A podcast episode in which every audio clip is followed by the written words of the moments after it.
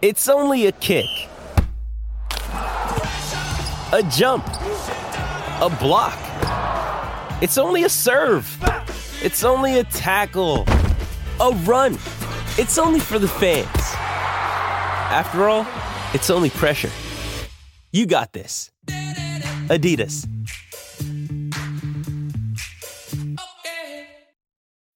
When you need mealtime inspiration, it's worth shopping Kroger, where you'll find over 30,000 mouthwatering choices that excite your inner foodie. And no matter what tasty choice you make, you'll enjoy our everyday low prices, plus extra ways to save, like digital coupons worth over $600 each week. You can also save up to $1 off per gallon at the pump with fuel points. More savings and more inspiring flavors make shopping Kroger worth it every time. Kroger, fresh for everyone. Fuel restrictions apply.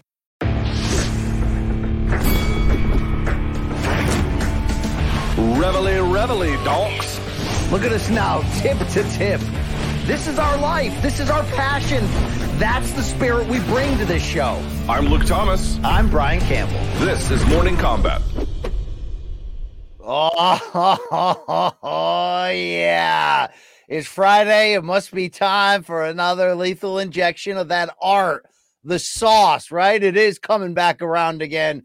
This is for the people of the sun or the fist, depending which side you're on. It's Morning Combat, the award winning combat sports showcase dedicated to all things comedy, Delta 8s, and sometimes even fights. I'm Brian Campbell, your hostess with the mostess, uh, the American Alpha, the BBC with that BDE follow below. I'm sure you enjoy what I sprinkle on top of this here meat, but I know you come for that beef, right? You come for it. You know what I'm saying? Yeah, you do. It's Luke Thomas from the nation's capital. And Luke, considering we're what? Well, considering we're washed, but considering we're just a few days away from going to London, I mean, could you be any happier right now? Seriously. Well, I'm I'm more, I'm more just delighted that you think of me as the hot beef injection of this show. It really is just a wonderful place to be. Uh, BC, I got to tell you, man, we had discussed it prior, right? Like we just didn't want to get on that plane feeling a bunch of stress about how's the week going to go? Did we sell enough tickets? Blah, blah, blah. Dude, you know, who the hell knows? We still have to go there and make it all happen. But I am feeling great about this trip. I am feeling so happy. We can report that we have literally just a couple of dozen left uh, tickets left to sell to this thing. It is going to be a uh, not near. It could be a sellout, but it's going to be either a sellout or right at it, like right at the line. We're going to have Dan Hardy there. We're going to be shooting all kinds Ooh. of RSDs while we're there. We're going to have doc content while we're there. Dude, London is going to be a blast. I am so London's going to bang, Tui. It will. To right now, of course, it's Friday, February 3rd. We're about to set the stage for the combat weekend to come. But everything Luke said is true. Just a few days from now, Wednesday, February 8th, King's Place is the venue in London the King's Cross, not King's Court, King's Cross section of London. Of course, we're headlining Pod Live, the first annual podcast festival brought to you by the Sports Podcast Group. They named us podcast of the sports podcast of the year in 2022. I mean, that's ridiculous. But Luke, we get 90 minutes to show the world what we can do. You mentioned the outlaw Dan Hardy. You can still get tickets as of yesterday. This is full disclosure, folks, about a 500 seat venue. We were we were down to 49 tickets yesterday. A bunch more moved overnight. So I don't know where we're at, Luke. 25, 30. I mean, we are closing yeah, a, couple, a couple dozen or so. Uh, and that's that's all thanks to you guys. I mean, we've never even I've never stepped foot in the UK, and here we are. Here we do it. Whether you're coming from Ireland, Nova Scotia, wherever, uh, we're excited to be there with you. So, uh, could be the time of your life, could be the beginning of more like this to come. But just a reminder that's going to go down live February 8th. That episode, if you can't make it, is going to air Friday, February 10th uh, ahead of that weekend's fight. So uh, that's what's going on. We got a great show planned for you today, of course, to set the stage for a kind of weird UFC fight night card that's going to go on in the middle of the night on Saturday. And of course, Bellator 290 on CBS. Uh, week three of Luke and I doing our new segment called Okay, Bet. You better bitch. Uh, we're going to break down our five picks this week, see if I can pull my way out of the gutter so I don't have to end up at some cannibal uh, horse concert and uh, watch cannibal children horse? get, where you're gonna go? get, yeah. get mutilated or something. But uh, Mikey Mormile on the ones and 2s I'm going to see, uh, I'm gonna see Pantera when they come to town in uh, September, I think. September. Now, uh, with respect to where we're at in Pantera's history, is uh, Phil mm-hmm. still singing? Yeah, I mean, look, half the members of Pantera are dead. I mean, that's you know, what I'm saying. That's what I'm saying. Like, It's like I just heard, half cover band. You know, I just heard Little Feat is coming around, Luke, and I'm like, okay, that's great, but didn't Lowell George die like a couple decades ago? Like, I don't know if you can replace certain people, Luke. Have The they replaced got- Daryl? Yeah, you don't, but they've got Zakk Wylde on guitar. For folks who Oh, may not know, he was in oh, Black Label shit. Society, as well as he was Ozzy's guitarist for a long Dude, time. I saw him live uh, with Ozzy, and he he he kicked an asshole through Luke. Yeah, he right? bangs, and also he has a song I think he wrote with Black Label Society to Dimebag after he died. So I think they'll probably perform that on various points on the road. So it's he, he was kind of an obvious choice there. Uh, I forget who the other donk is. You have to forgive me, but uh, yeah, I mean it's enough to get me to go. Really, I mean.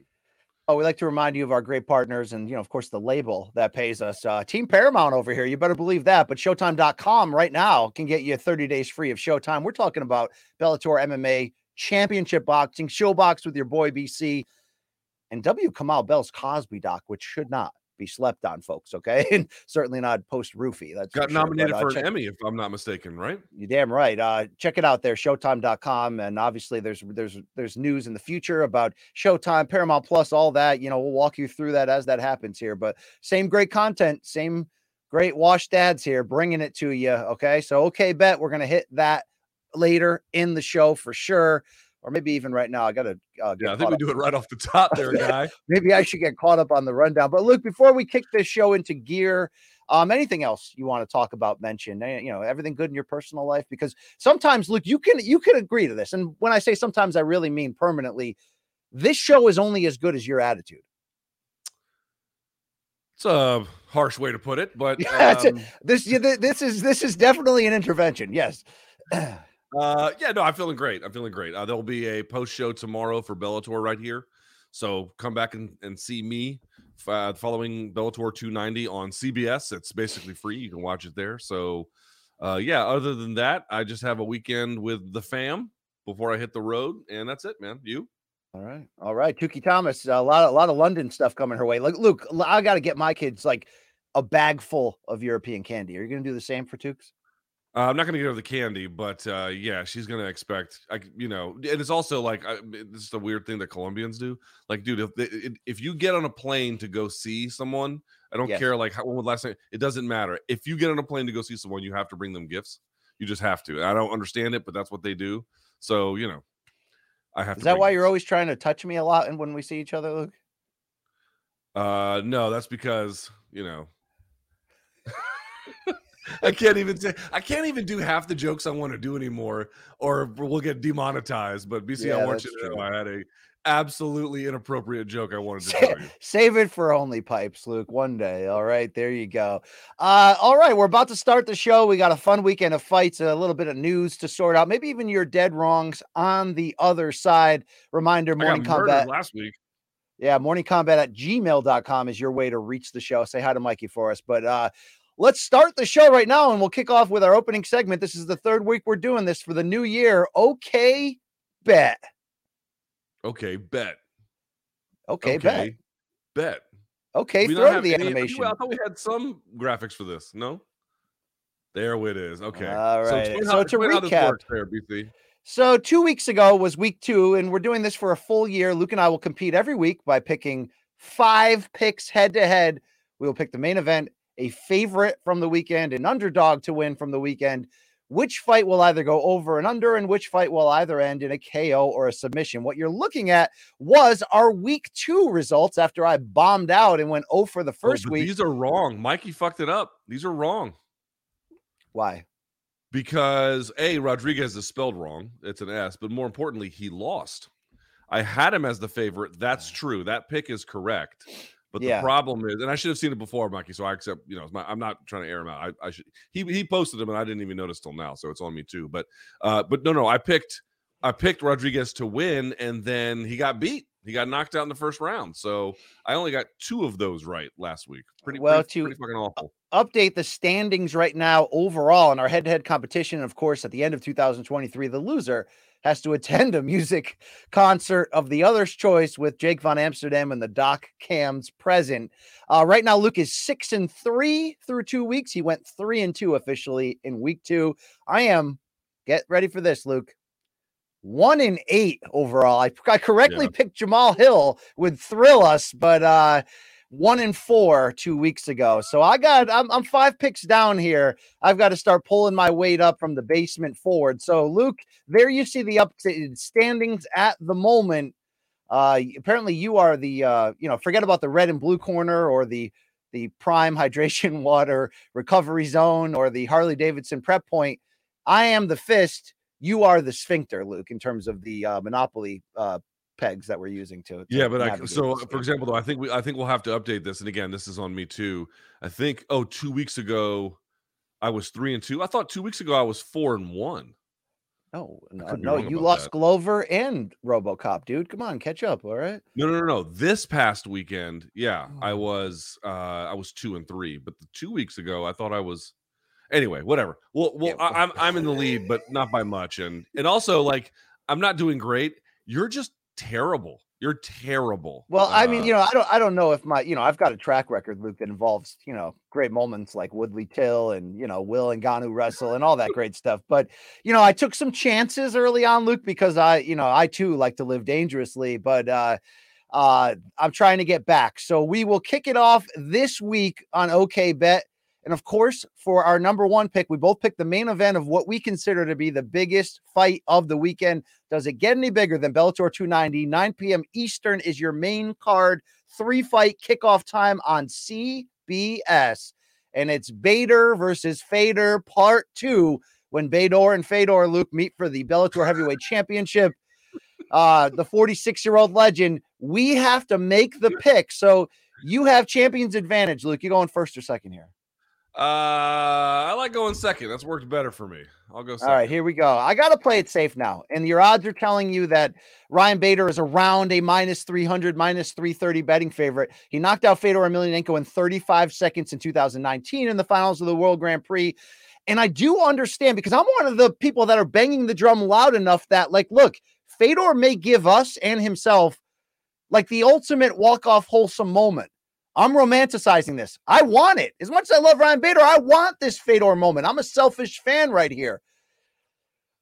But I can't get past this notion that it's true. This version of Fedor, even though he's 10 and 2 in this last thir- 12 years of his twilight, he's not built to go five rounds. He might not even be built to go go a round and a half or even two full rounds here. He comes in there looking to get into a skirmish and knock you the hell out. Bader's got the wrestling advantage. He's quicker, 39, yes.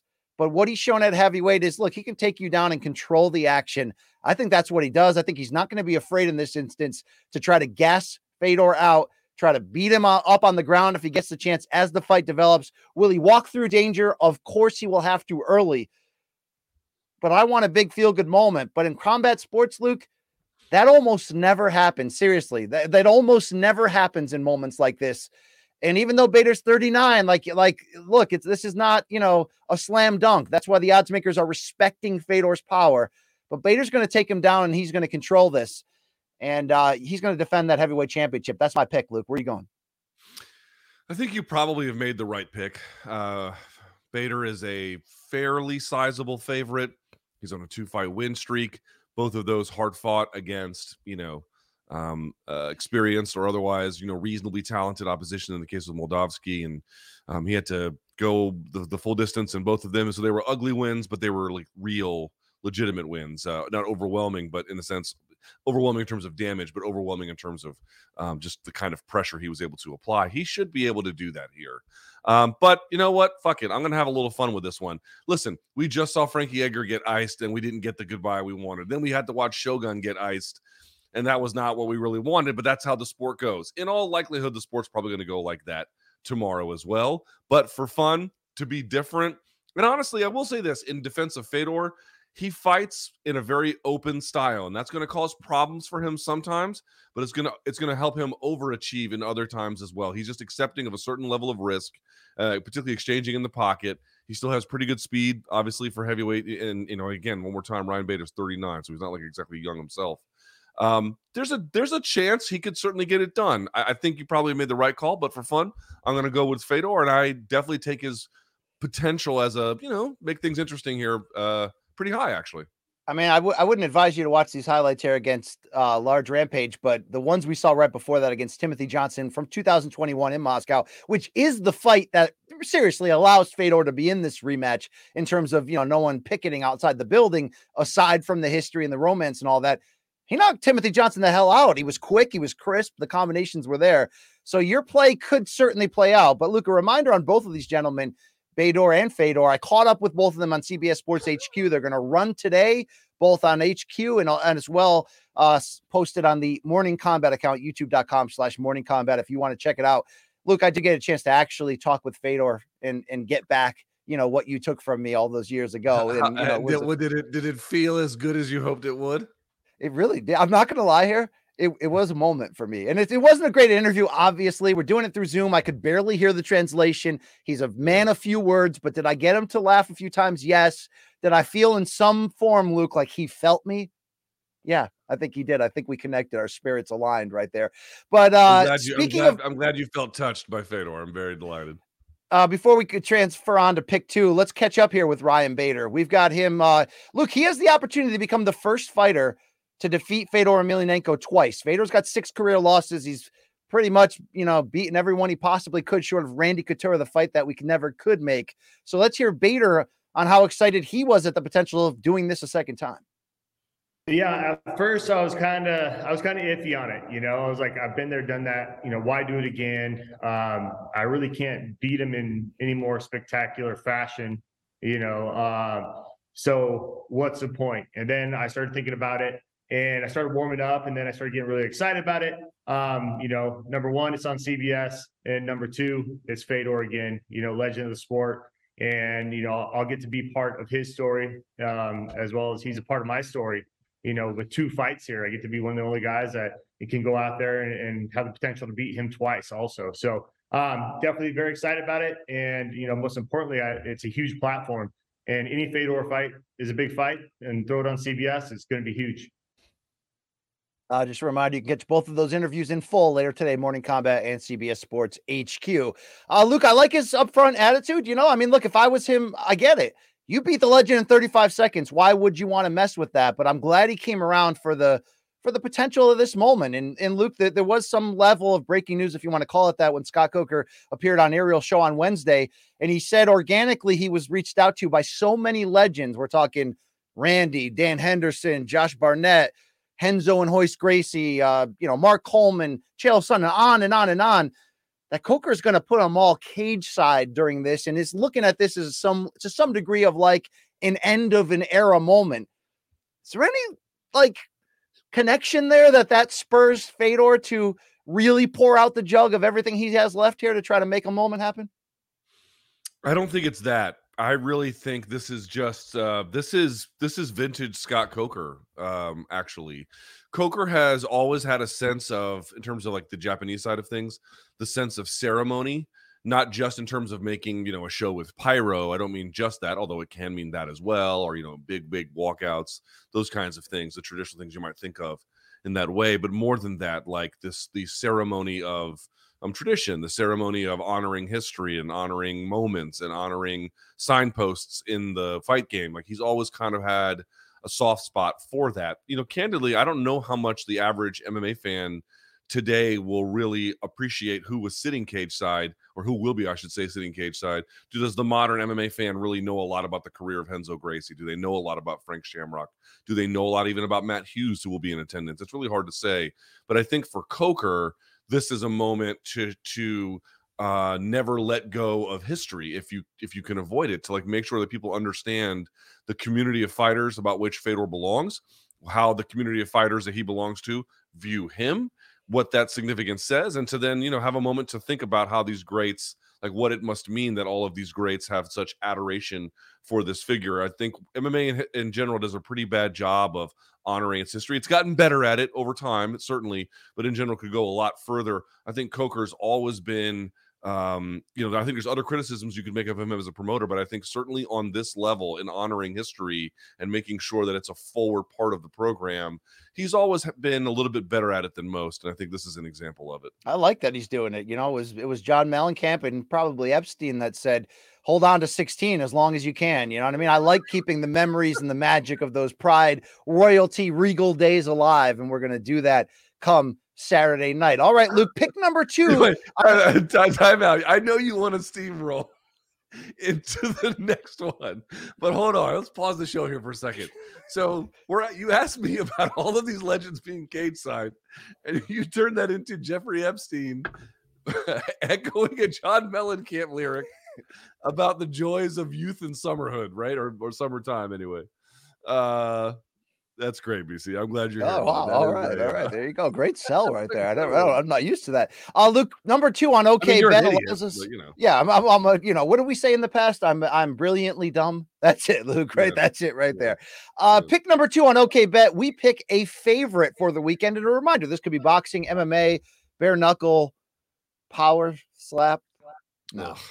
Uh, Luke, my favorite is going to go like this. We know it's a three fight Bellator main card, 9 p.m. Eastern on CBS, but 6 p.m. Eastern will be a very loaded preliminary card on both the Bellator YouTube channels and also on Pluto TV. And in what may end up being the featured prelim, we got a welterweight till Neiman Gracie taking on Dante Schiro. Now, as we speak right now, our friends at Caesars have Neiman Gracie in this matchup as a minus 280 favorite to the plus 230 Dante Schiro. Luke, you may remember Dante. He's uh he's traded wins and losses over the years, but he pushed Logan Storley to the limit in a close split decision loss that really could have went either way when Logan Storley had that homecoming back in South Dakota. He's a certain level class of fighter who can give you trouble, but do I believe he's on the same level as Neiman Gracie? No. And even though Gracie's riding a streak in which he's lost three of four, including being knocked out by Goiti Yamauchi in his last bout, he needs a bounce back. I've seen him. He's in great shape. I think, Luke, if Neiman Gracie makes a return to focusing on what got him here, which is the ground game, the, the, the grappling, the submission threats, and as much as I like the willingness he has been in, in the big fights, think against Logan Storley to throw uh, big shots and eat big shots if he has to. He's just so much better when he's leaning on his strengths. I see a return here. I'm going Neiman Gracie, Gracie as a as a as a favorite here, minus 280 to get back in the win column. I think that's a perfectly reasonable call. It's not the one I'm making, but I wouldn't really take issue with it at I, all. I gotta play it safe, Luke, until I can pull out of this basement. All right. Yeah, I get it. You got listen. You got to play the portfolio whenever you invest. Some a little more high risk, some a little bit more low risk. This is more of a low risk one, but a, a reasonable one just the same. Uh, BC for me, I'm going to go a little bit higher risk this time. Now I'm picking a favorite, obviously, so it's not that high risk, but it's one where the underdog could surprise here, and I recognize that. I'm saying it out loud. I know that this is of all the favorites I could have picked. There might be some different ones I, I could have gone with, uh, but I'm going to go with Johnny Eblen. I think Johnny Eblen for me, BC, is you could very much make a case he is MMA's most unheralded champ. Right Sure. of all the guys who have claimed a organizational or a major organizational weight class title, in terms of how good they are, and then in terms of the acclaim that has followed, who's got the biggest gap in the sense, in the in the, in the negative side anyway? I, I think you can make a case for Johnny Eblen. He is very well rounded. Uh, well, I should say well rounded enough, but um, great wrestler, great athlete, not hardly any miles on him, built for distance. King Mo trained out of American Top Team and a whole lot more. Not just him; his whole corner is just a world class corner. And I, I, I know his game sometimes doesn't please everyone. I know he hasn't made a big uh, splash in the media. Fair enough. Maybe some of the parts of the fight against Mousasi weren't entertaining enough. I'm not in any way saying that there's not criticisms to make or limitations to acknowledge, but in terms of how well he's done and whether that's caught on, to me, it's just, just a, there's a yawning gap between them, and I think that's affected the perception of people. Not enough for the odds makers because he is the odds favorite in this one, all but not by a significant margin. And I grant that Tokov, I grant, I grant, nothing would surprise me if Tokov won. He is great, BC. I acknowledge it. I acknowledge it. But I just feel like Johnny Eblen doesn't get his just due. He doesn't get what is owed to him in terms of how good he is and sturdy. Uh, I think uh, a divisional champ he'll bring him in terms of stability to that to that weight class. So me, I'm going to go Johnny Eblen. Eblen, a minus 260 favorite according to Caesars, plus 210 is Anatoly Ko- uh, Tokov, who I almost took Luke for number three as my pick to win by upset, but I went a different direction last minute. Here we go. BC's going to play it safe. This is what I call a safe upset pick. Your main event of late Saturday night, or maybe more at you know more correctly sunday early morning when ufc fight night starts 1 a.m eastern time the main card of course to appeal to the south korean market where this card was originally scheduled to air and it's derrick lewis in that main event against sergey spivak. As we look at the odds right now in this heavyweight tilt, Luke Thomas, as I uh just let me get there, okay. Uh plus 190 is Derrick Lewis, the underdog, minus 230, Sergey Spivak. I don't have to belabor this because I fought for Lewis's chances on Wednesday show based in a lot of ways by the shape he got in ahead of this, which shows you how important this fight is to him to maintain at this level. I just think if he's coming in there fit, we know he's going to look to throw hands, but when he's got that extra level in his gas tank, it's not that he's chinny, Luke. It's really that he combusts when when when the you know when like right now, Luke. I don't know if you're experiencing a chill in uh, DC, but do you know about this cold streak? I know there's cold everywhere. Texas is getting hammered out by ice, but Yeah, it's, going to be like freezing here too. Yeah. Yeah, tomorrow it's going to be like minus 25 here in Connecticut. Uh, the Paquettes have told me that in Nova Scotia it's like minus 40 there, Luke, on the lakes of. Uh, I mean, why would you Mount live in places like this? I mean, just you know, I don't know. just fucking I don't move. know. Yeah, I mean, if you know. By the way, we have a. I want to tell you, we have an MK listener who lives in none of it, Luke. All right, the old Yukon territory. You know that No. Uh, North Canada, like up by the pole, Luke. You know what I'm talking about, right? Yeah, I mean, you just, you know, what, what are you hiding from the law? Like, who the fuck? No, no, no. They're, they're, they, him and his wife. His wife's a, a teacher, and they're helping out the local indigenous community, Luke. So I wanted to shout out to that guy. I forgot his name though, so that hurts that. But you know whose name I won't forget, Luke Belal Muhammad. But secondly, Derrick Lewis. I like him. He's my upset pick, and I also think he does it by knockout. If you're looking to double down on that. All right, fair enough. Good pick. Uh, I think it's a fair one as well. For my upset, I'm going to go. I'm going to. I I think all of mine. Yeah, I think all of mine are going to stay with the Bellator card. Um, I'm going to go Max Rohskopf. Max Rohskopf is back. He makes his Bellator debut. This was supposed to happen a few times already. Um, he was supposed to have two bouts with Eric Sanchez, and then uh, and then Mike Hamill was supposed to happen. Actually, all of those were in 2022. That was supposed to happen in October of 2022 for for Mike Hamill, and it didn't. So here he gets Chris Gonzalez. You might remember Chris Gonzalez, fresh off of his loss to Excuse me, Usman Nurmagomedov. Usman Nurmagomedov was the one who kind of handled him. Now, I don't know that I put Max Rohskopf on the level of Usman Nurmagomedov, quite candidly, but not many guys are. And this is a tough fight. We even told you before Nurmagomedov fought Gonzalez that Gonzalez out of American, excuse me, out of a Team Alpha Male was a great wrestler. I believe he was an All American, right? So this is a guy who can get that done. This is a tough fight for Max Rohskopf, who was famously in that corner situation uh, where you know they he was asking for it to stop, and the corner, corner was trying to talk him out of it, and it was um, it was um, I think it was uh, uh, Drysdale, I think it was um, um, who was involved in the corner there. Anyway, Drysdale eventually did tell the corner that or the coaches, excuse me, the officiants that he did want to quit. But anyway, you guys remember remember the story. He has looked good for the most part since that Austin Hubbard fight. He had two fights in Cage Warriors where he looked uh, pretty decent. He is, I think, training with Extreme Couture. I like his chances here. He's not a significant underdog. I think a plus 175 as it currently stands, BC. It's a close one. I recognize it's a difficult one, but I think there's a reason to believe still in his upside. Um, we'll see if he can get it done. Yeah, now these are the ones I need you to not land, Luke, so I can build a comeback here. But I like Robert the direction coach, excuse me. Or was you're his coach, going in that regard. Okay, category number four on OK Bet. We need to pick that a certain fight will go over or under from the standpoint of going the distance. And I'm going to stay here on that Bellator preliminary card. How about this welterweight matchup? It's a rematch of some sorts when Lorenz Larkin takes on unbeaten Muhammad Berkhamov. They fought in July of 2022, but it only went a round or two before illegal elbows made it a no contest. Here's the deal. Um, is it Berkhamov, Luke? Is that, am I pronouncing that right? I believe so. I'm not I'm not quite the guy to go to on this, but I believe that's right. Now he's 14 and 0 with 11 finishes, nine of them by submission. And this is a tough matchup for Lorenz Larkin. Larkin, a plus 170 underdog, minus 200 is Berkhamov.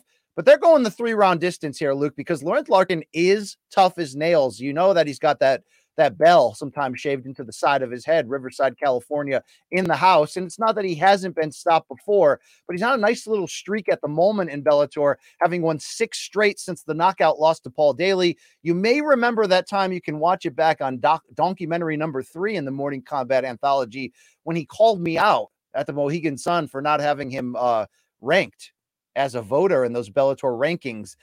Although, to be fair, in that moment, Lorenz, you didn't have a middleweight fight yet. You'd been out for a long time. You weren't eligible for the rankings. You did try to, you know, send me to the deep, dark depths of hell. But Luke, I will show that I have no hard feelings by telling you that Larkin is going to go the distance here and win or defeat. I'm taking the over on that matchup.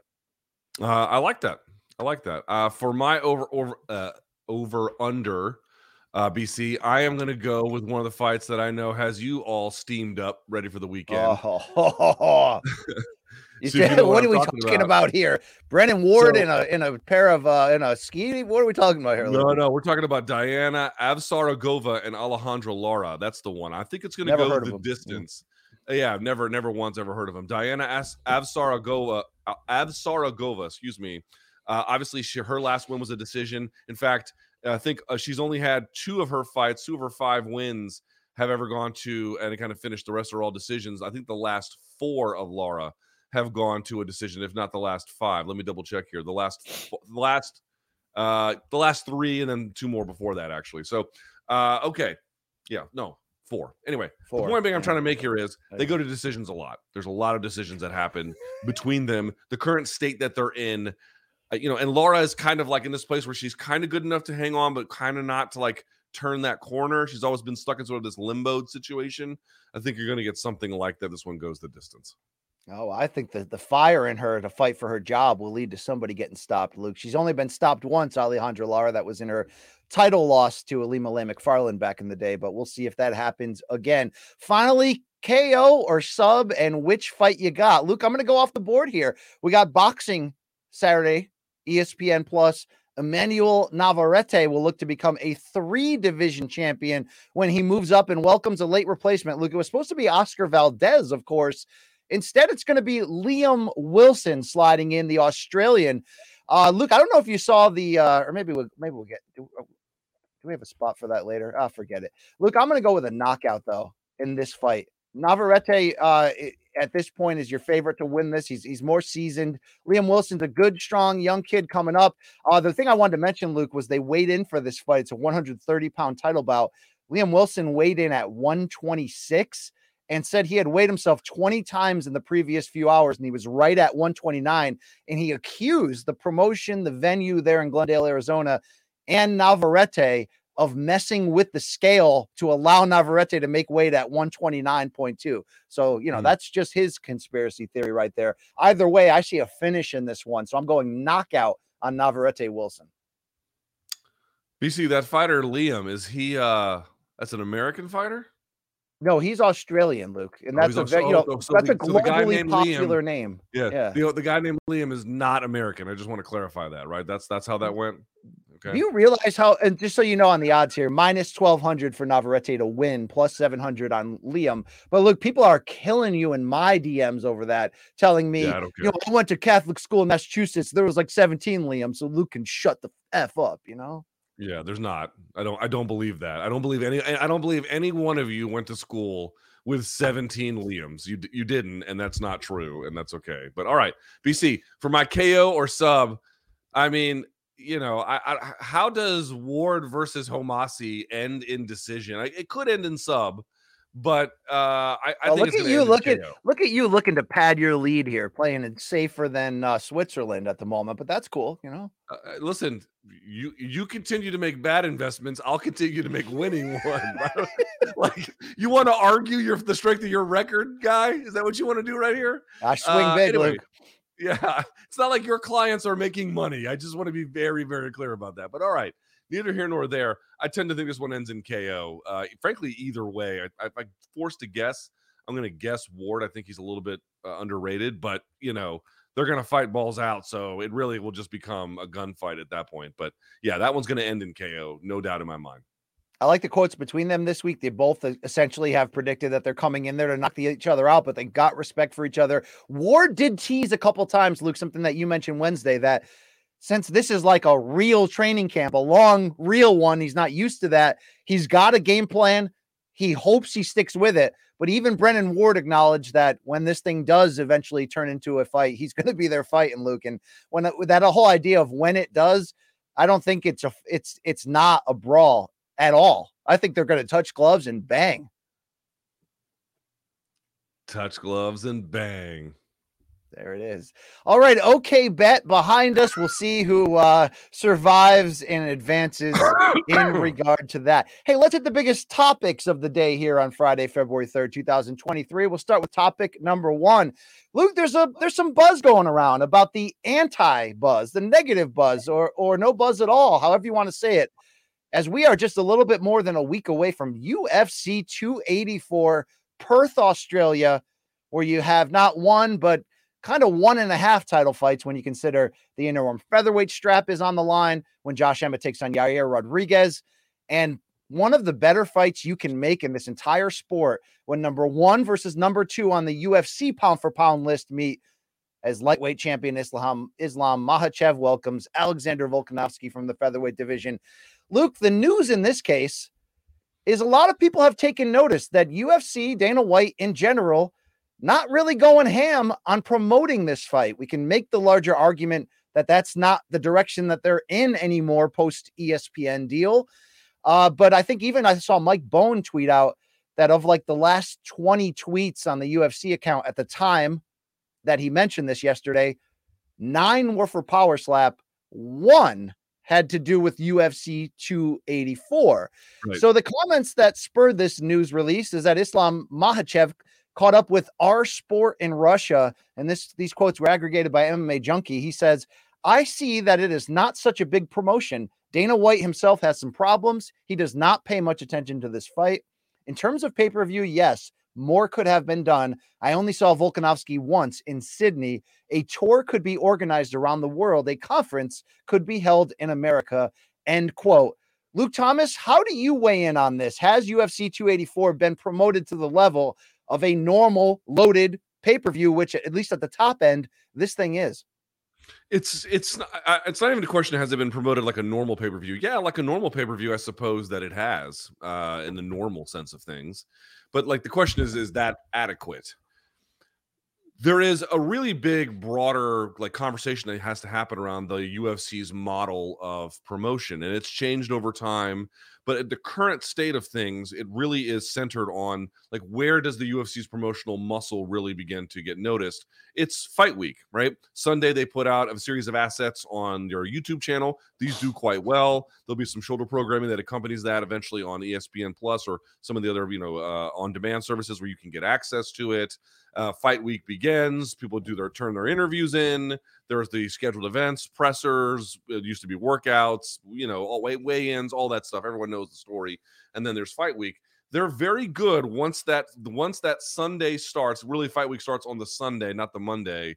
Once that gets going, they're very good in that space. The question is, for a really special event, do they have the promotional and mechanical ability to then scale out for something much bigger than that when the time arises? And it appears that the answer to that question is, at least in the way in which they've showed us, no, right? No, they don't. They don't really have the ability to pivot to something broader when the, the need arises. Now, you can argue Volkanovski versus Makhachev will not do that well on pay per view, and I would be open to that. Neither is a proven pay per view draw with, with enough uh, uh, numbers to their name over the course of you know many events to show this.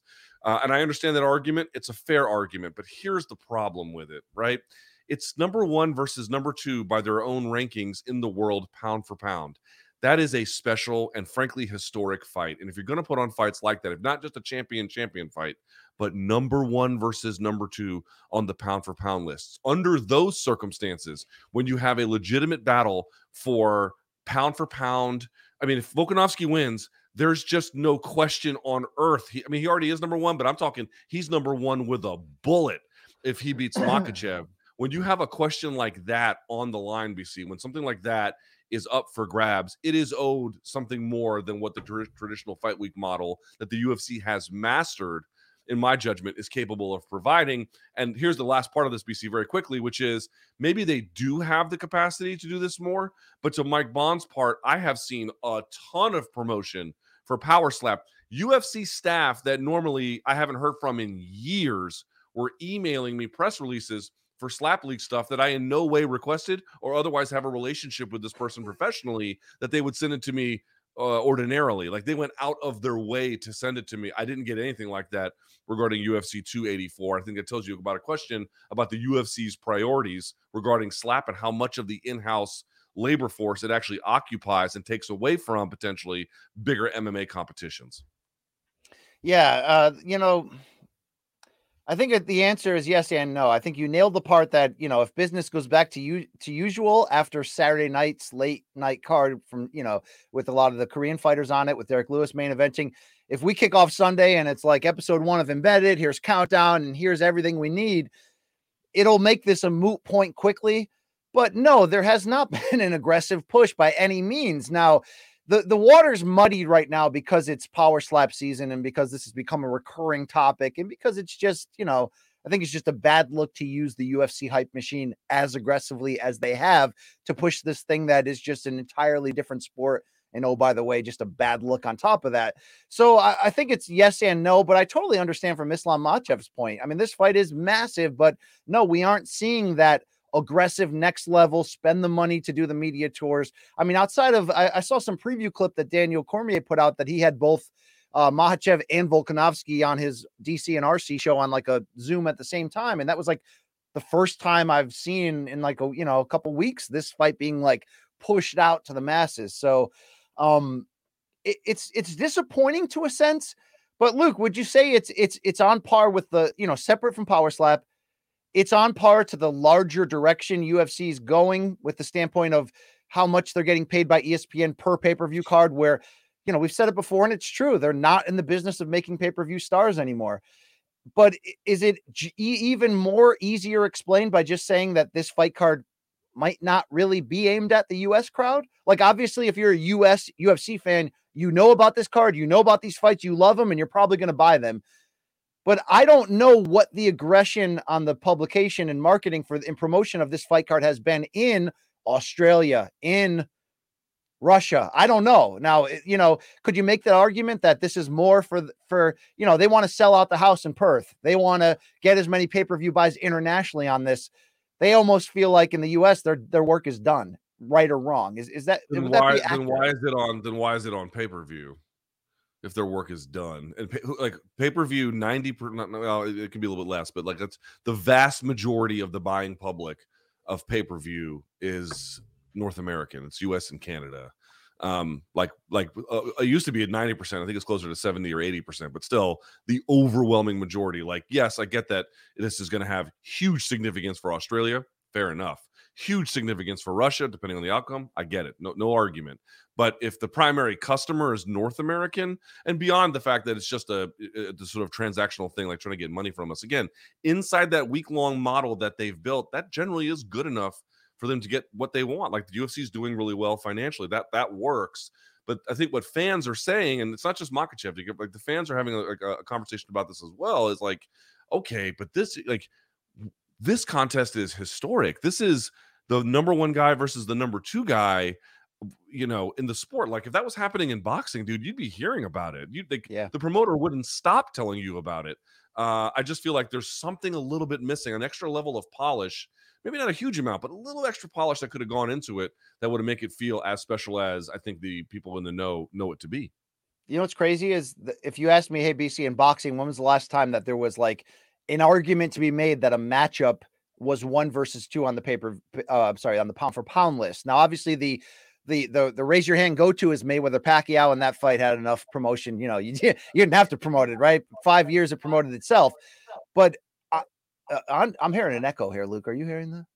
You might be. If I can, I can just put my headphone in. It's no big deal. Go All ahead. right. Well, well, there was uh, you know, 2017, 2018 around there, if you remember, when Andre Ward and Sergey Kovalev fought twice, both on HBO pay-per-view and in back-to-back pay-per-views for the light heavyweight title. And there was argument at that time that it actually was pound for pound number one versus number two. And at worst, really, you had two of the top three or four. And what's what's interesting is because because neither fighter is a dynamic commercial sell those fights did not do well on pay per view. And I don't know if you remember, I think ahead of the rematch that Kathy Duva, the promoter from main events who represented Kovalev, like went scorched earth during the press conference, you know, kind of throwing shots at everyone, media, everybody for for this fight being presented almost so deeply under the radar. So it's interesting here that in that case, you had the promoter accusing everybody else of the fight not being promoted. And now in this case, you have the fighters accusing the promoter of not doing the job. So it's just it's it's weird. It's it's it's just weird the whole situation. The fight card's still gonna bang. And I got two quick things to bring up Well, to related to this fight on. But here, here's one thing that like folk two, two things that like folks don't imagine. Like, what would a fight look like if one had the number one MMA fighter in the world versus the number two MMA fighter in the world? How would they promote that? I don't know, but I'd be curious to see how would Bellator promote it if they had the literal number one pound for pound fighter in the sport versus the number two. What would that look like? I don't know, but I'd be curious to see. And you can go that with KSW or whoever in the hands of someone else who actually had access to pound for pound number one versus pound for pound number two. What would a promoted fight look like? I I I- don't know the answer to that, but I want folks to imagine we don't even get to contemplate these things by virtue of the UFC having the totality of you know the vast majority anyway of the overall world's elite talent. But like saying, well, they got this model and it works for them and blah, blah, blah. But it's like, dude, we're not even imagining a world where what that would look like in someone else's hands and how much more grander it could potentially look. Like the UFC is very successful, but they're fat and happy too, right? They've, they've, they've just got such a lock on the market. Their competitors are so far behind them. I don't think they feel the need as much as they once did to kind of really show out and be the next level guys. I mean, they are in many ways just by virtue of everything they've built. But you know, what I'm talking about that extra rub they used to put in there that some of that maybe uh, maybe I'm wrong, but some of that feels like it's missing a little bit because of their high perch. They just don't feel the the push. What's what word is the opposite of incentivized? Decentivized. Would you say that right now Dana White is decentivized from trying to create pay-per-view stars? Like he he loves that, you know, if he gets a chance to take like a McGregor and put him with a Jorge or a Nate for a third time, they're gonna do it, right? They're gonna do it. But like, would you say they are decentivized because then they have to pay them more to actually create pay-per-view stars at the moment under the current financial landscape? Hard to say. I, I would have to, you know, it's are they drawing enough on pay per view where they feel like they're making themselves happy, they're set up for success in the future, and it overall fits the budget and how they understand it with contracted revenue and then pay per view revenue and then all, the other various forms. It's a much bigger question. It's hard to argue like whether or not it fits into that. Um, I tend to think that they don't need pay per view stars in the same way they once did, and we've talked about it before. They don't even want them in some ways because of the volatility it would create between pay per view events. Um, but they still want stars. Like stars sell more than otherwise, and yes, they cost a little bit though. more, but you know they're still valuable to have, and yeah, they want them. the parallel is weird. It does remind me. Did you ever read? You know Jim Miller, who writes those huge like oral histories. You ever read the ESPN book that that massive one that came out about seven eight years ago?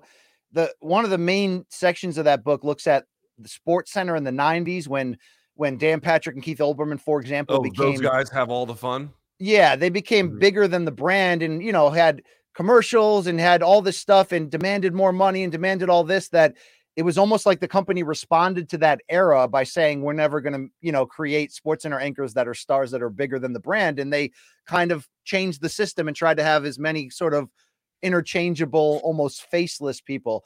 To some degree you can make that argument right now with the UFC, but it could just be the the perfect storm of all the other factors coming together. But Luke, quickly related to this card, we're going to have a pregame preview with Chuck Mindenhall that goes out next week, and obviously we're going to be talking about it. But Khabib officially will not be there in the corner of Islam Makhachev, according to the reports.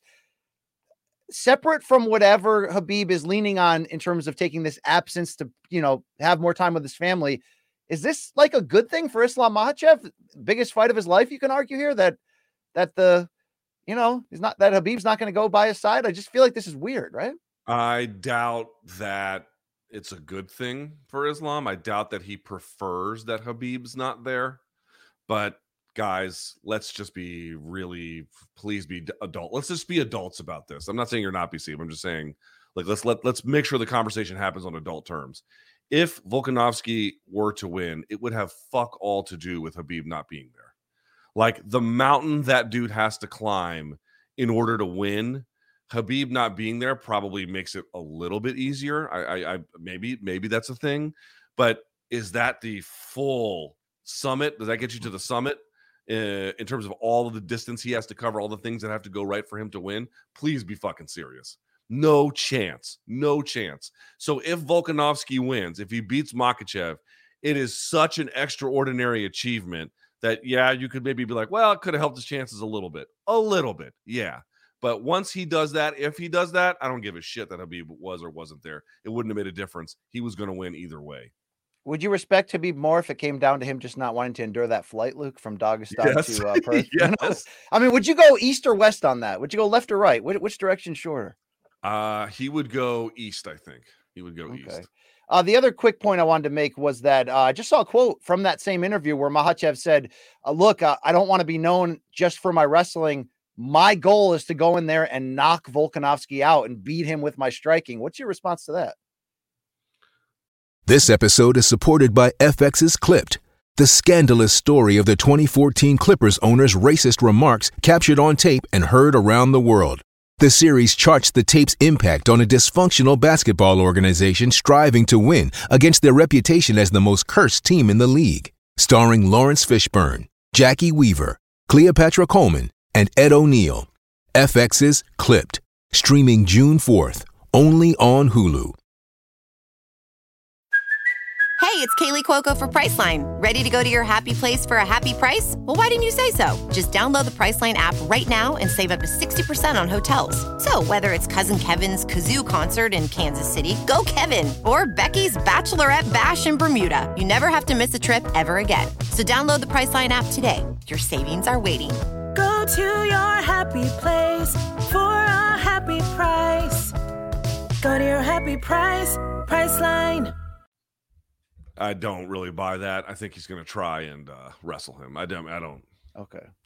Yeah. And then quickly, loosely related, Wednesday night was the third episode of the Road to Power Slap pay per view, or whatever it's called, and that got the worst ratings of the three. Luke, about a third of the total of what AEW had as the lead-in. So we'll see that ride one- continue. One there. last one, one last note on that, if I may. We, we talked about how like with different things Dana White had tried, like the ultimate surfing competition and then the the boxing reality show, and none of them worked, but they were really, you know, his ideas, and you know, it's what it, it was what it was.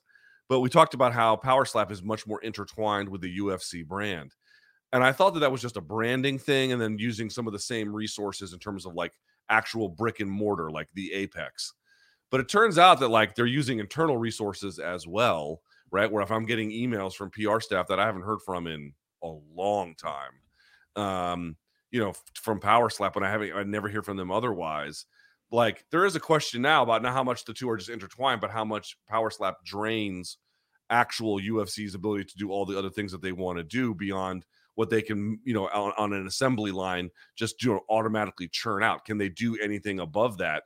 I don't know. I don't know what the answer to that is, but it's worth Yeah. thinking about. Yeah. Um, I think they're draining me of my uh of my uh, dignity every time I see more of that. Oh, Anthony Smith loves it though, Luke. You know, and I vouch for Anthony Smith. Factory Town Tough. That's that he has become my I, li- guy. I like but- Anthony. I'm not. I'm never going to talk bad about Anthony. I like him, but you know, I, I think he's trying to set up a professional future, which I understand. I don't actually believe that he like this shit is righteous. Like, like he's too, he's too think he talented a martial artist. Luke. to I don't think he said righteous. All right, topic number two, Luke. Let's look quickly look at the boxing we have this weekend. We do have two cards, and I did have a dead wrong in the moment at the end of our OK bet. One card will actually take place this evening tonight, ESPN and ESPN Plus from Glendale, Arizona, when Emmanuel Navarrete, like I mentioned, uh, looks to move up in weight and try to win a title in a third weight class at 130 when he, he takes on Liam Wilson in the main event from Australia. Wilson has one defeat. It was by knockout, but he did avenge it with a knockout of his own. And uh, not a bad co-main event, Luke, when Jorge P- Pedraza, the sniper, the veteran, takes on rising unbeaten Arnold Barboza Jr. You're also going to get Richard Torrez Jr., the uh, Olympic medalist at heavyweight from the U.S. The Southpaw. He'll be back. Uh, Nico Ali Walsh, the grandson of the greatest, also on that undercard. But Luke, the, the bigger card in terms of the attention that I see promotionally is going to be on DAZN. It's going to be in New York City, I believe, at the theater at Madison Square Garden on Saturday. Amanda Serrano back again, and Luke, she's making everything. I mean, she at this point in her career, right at the end of her prime here, I think she's about 34 years old. Of course, we're all hoping that this is building to a rematch with Katie Taylor and Eddie Hearn, and everybody just recently said we want that too. But Amanda Serrano is just trying to fight as many champions and unify as she can here. She's going to welcome Erica Cruz. This will be a unification of titles at 126 pounds. Uh, I actually called Erica Cruz's biggest win when she won the title on Ring City USA and NBC Sports when she Mm. upset Jelena Mrdjenovich, the longtime champion. She beat her again in the rematch. So this is an interesting matchup. And how about this? Alycia Baumgardner in the co-main event. We just saw her. she's back already. We just saw her get the win against Mikaela Mayer in their grudge match. Now she is going to try to unify titles herself. I believe this is at 130 when she takes on champion Elhem Mekhaled. Uh, Luke, do you feel like? Uh, oh, also, sorry, Skye Nicolson also on the card. She's a she's a rising uh, UK boxing talent that's getting a lot of. She was on Ariel show. She's getting a lot of love as well. Luke, are do you feel like although Serrano versus Katie Taylor is the obvious big fight, some people really wanted that Croke Park in Ireland. Whatever, I just want to see it. And if we and if we can be there, Luke, I do regret not being there the first time at Madison Square Garden. I do because people tell me that that's the that's the greatest atmosphere they've ever seen for a pro fight. I've had a lot of people tell me that. That's yeah, but wild. I, I don't like crowds, so Yeah, you don't you don't like people. Uh is there any chance that that this card sets the stage, do you think, at a future fight between Serrano and Baumgardner? Because obviously like Baumgardner versus Mikaela Mayer 2 is something we can do whenever. It's a grudge Right. match. It, it- the first fight was very close. But Serrano fights in almost every single weight class, Luke. I, I you know, that might be something to watch for in the future. I hadn't thought of it until you mentioned it, but yes, you could absolutely do that. Uh, Serrano, and also like Serrano's style is Swiss Army knife, right? I mean, she can Yeah. do a lot. It wasn't enough against Katie Taylor, but like obviously she pushed Katie, Ta- Katie Taylor in a way that nobody else had. And to your point, I think Eddie, even Eddie Hearn this week was talking about it. He's like, dude, we we'd be dumbasses to not do that. It seems like there's a lot of interest in making that fight happen. But to your point, if it doesn't, yeah, you could. And I got to tell you, like Baumgardner promotes spicy. Like Yes. she is, you know, she, even yesterday she called Mayer like delusional and salty and like, you know, she gets after it. Uh, she does a lot of media. She's good at it. So that could be a fun one too. I, I'm, I'm- that's an interesting idea from you. Yeah, that that could definitely work. Interesting. Uh, just if you're curious about the odds, Amanda Serrano a minus 800 favorite according to Caesars, plus 550 is Erica Cruz, and in your co-main event, Baumgardner a minus 1,000 favorite against the plus 650 Mekhaled, if I'm pronouncing that correct. Probably not though, Luke. But uh, check that out. Look, I, I gotta say though, tip of the cap here. Um, in this case, it's Eddie Hearn and DAZN, but uh, dude, I love the attention women's boxing is getting. I love that these fights are living up to expectations on the highest level across the board, whether it was Claressa Shields in England there in that big fight, Baumgardner Mayer on the undercard, Serrano and Taylor. Um, uh, this is great to see. I hope we continue it. I mean, I mean, we're we're proving here once again that women in the main and co-main can be the draw and can sell, Luke, and this is great to see. So I'm, I'm very happy about it. And we have a, I mean, I, I, we'll see how the fight goes. And not every men's fight is great. Not every women's fight is going to be great. They don't have to be. We'll see how it goes. But Serrano versus Cruz could be good. Like there's a way that that goes. That one of all the plausible outcomes, one of them is that that fight is for as long as it lasts, which could go the distance, an action fight. So let's see. Absolutely. Topic number three. Hey, Luke, how about this? The PFL announced their first card for the 2023 season that will Yeah. go down. Turns out none of them are real. That will go down April 1st. It's going to be at the Virgin Hotels in Las Vegas at the theater.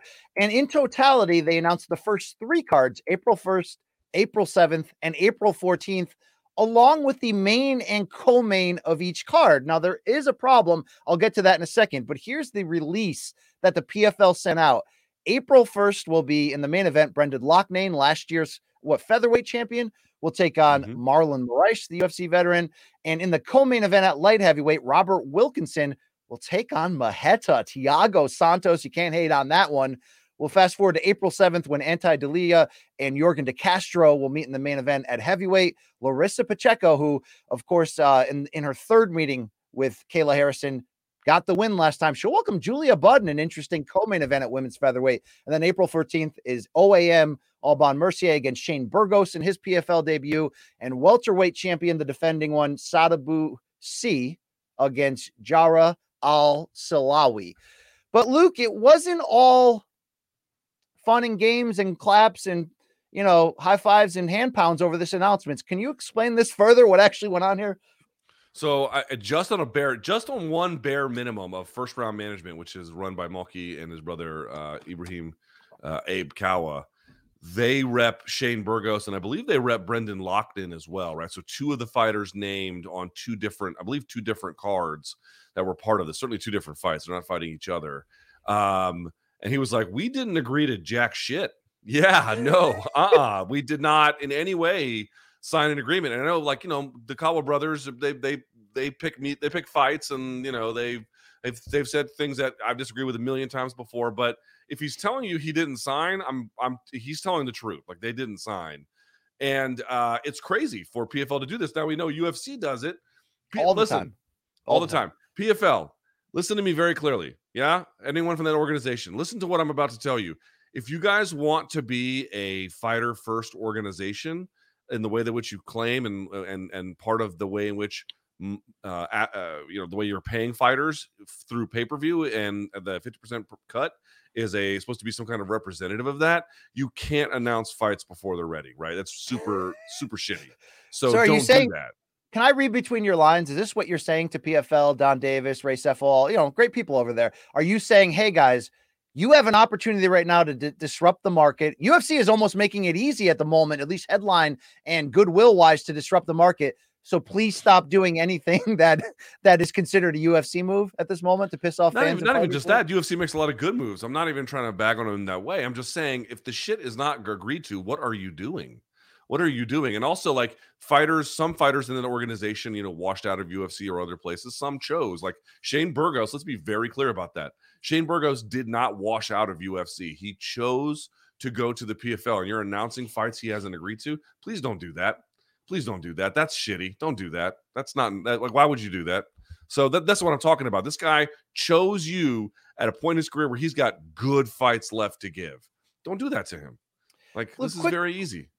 Quick question on how PFL uses how PFL uses 2023 to further their position in, in this business. Now, if they end up signing Francis Ngannou, like wow, that would be massive. That would be you know Nate Diaz or anything like that. But the signing of Jake Paul and the announcement of a pay per view division could go really good, could go really bad. But you did hear Donn Davis in multiple interviews saying like even though Jake Paul's not going to fight in MMA until 2024, us signing him was more about essentially he could be a walking commercial for all of our other fights.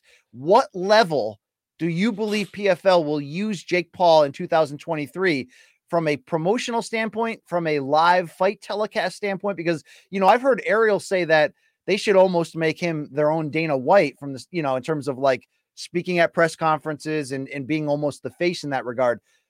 Is he going to be on commentary? What do you what do you see Jake's role this calendar year in this regard? I think I think Ariel's probably more right about this than not. Uh, you know, Dana White level, I don't know. I again, I didn't hear Ariel's comments. I'm only reacting on what, what you said. But if that's what he said, that's I think that's pretty accurate. I mean, if you like, you know, who's the head of Strike Force? eh, excuse me, uh, Bellator. There you go. Who's the head of Bellator? Scott Coker. Who's the head of UFC? Dana White. And again, that's like some of that's just like nominally true. Like there's other players involved that are as important in some ways, perhaps more important, right, than just the sort of the titular head of the organization. But um in the case of PFL, there's Donn Davis, and then there's another gentleman, Pete something, I forget his name, Dro- Dropic, or I forget his name, but uh, uh, these are like important guys and they're very, very smart. Please don't misunderstand me. They're very relevant to the job, but they don't have quite a media outreach charisma type role within the media. They're more just guys who say things in press releases in terms of how the media treats them. You know, getting a Jake Paul to have a more hands-on touch with various PFL cards would be a good idea, but also he has to have something to sell, right? Just asking Jake to go around and sell like a run of the mill PFL card, that's a waste of his time. Give him something he can actually sink his teeth into, and that's something that they can't produce more. Not, not hardly any organization can produce more regularly. do you because look straight up pfl signing jake paul being that he's that much of an outspoken dana white and ufc critic being that his announcement was sort of sold on the idea of like 50-50 split of revenue on pay-per-views and i'm going to do everything the ufc's not do you think the uf the pfl broadcast even though it's on espn the same network as ufc will feature anti-ufc propaganda in the same way of the WWE, WCW 90s Monday Night Wars. Ooh. That See, I would have said, well, I'm not sure what those look like exactly, but BC, I would have said no earlier, maybe six months ago, I would have said no. I don't think that they want that smoke. Not so sure now. Not so sure. Now it would be a are they gonna different go- conversation if you get Ngannou, right? It would be a different conversation if you can get him. Yeah, if you if you can secure the best heavyweight on earth on your roster um, by this like sort of you know it's more PR push than anything, but the rev share part of it certainly is interesting. Yeah, then that then they might go full on aggressive with it. But uh, I think that to me the question you raised is it's really unknowable at this juncture. But to me, it's the most interesting question about their posture moving forward. How adversarial do they get with their ESPN sort of bunk mates? Uh, and I guess they're in the top bunk. You know, uh, UFC's in the bottom, but um, it, that that is to me the most interesting one because it will tell you a lot about where they see their future versus not. Are you saying that the bottom bunk is the more desired spot? See, it changes among siblings. I all here's the way I look at it. It's that the older sibling tends to get first pick, and then the older sibling my- goes up top because he doesn't. He's not afraid to fall off. but they have the little barrier there no matter what that they can't fall off from. True. True. Like you don't just you don't just risk it, or did you just risk it with your twins? You didn't give them a barrier. no, like, I, I don't live. I hope when I wake up, one of you motherfuckers isn't dead. That'd be that'd be Um, terrible, you know. Did you have a bunk bed set up in your dorm in college at William and Mary? Yeah, you had to. There's, the rooms were too small. There was no. You could you couldn't have two flat beds on the floor. Did you have the top? Did you have the top bunk? I had the bottom. Did your roommate do gross things in the top bunk that college students do all the time? They're in rooms despite their roommate being right there. My roommate was. He's now a doctor. So if that tells you anything, so his his days of uh, study. yeah. No, he's a radiologist. Yeah. Actually, he's a radiologist. My, my buddy Matt. Shouts to Matt. He uh he got he's a doctor now, so he spent his entire senior year doing uh, pre med stuff. So he was never he was in the no fucking section. Is what I'm trying to tell you.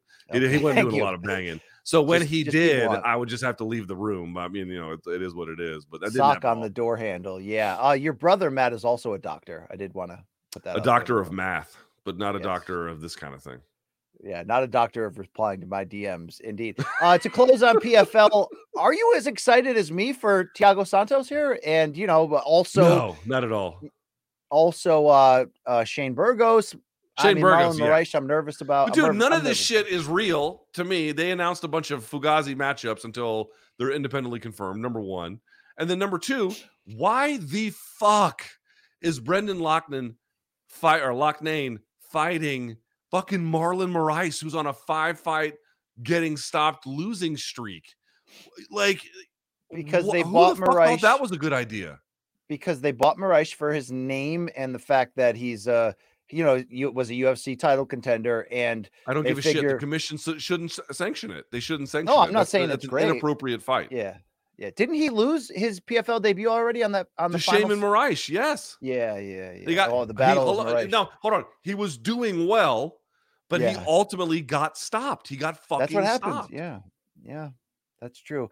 Hey, Luke, topic number four is a little in-house selling here, but I had a little part in this, and I'm happy to do this here. Uh, tonight on Showtime. How about this? You know, you can get 30 days of free Showtime right now. We already talked about that, but Showtime's got some of the best documentary game going out there. Stand will debut tonight, which of course is the story of former NBA star Mahmoud Abdul Rauf turned social justice activist.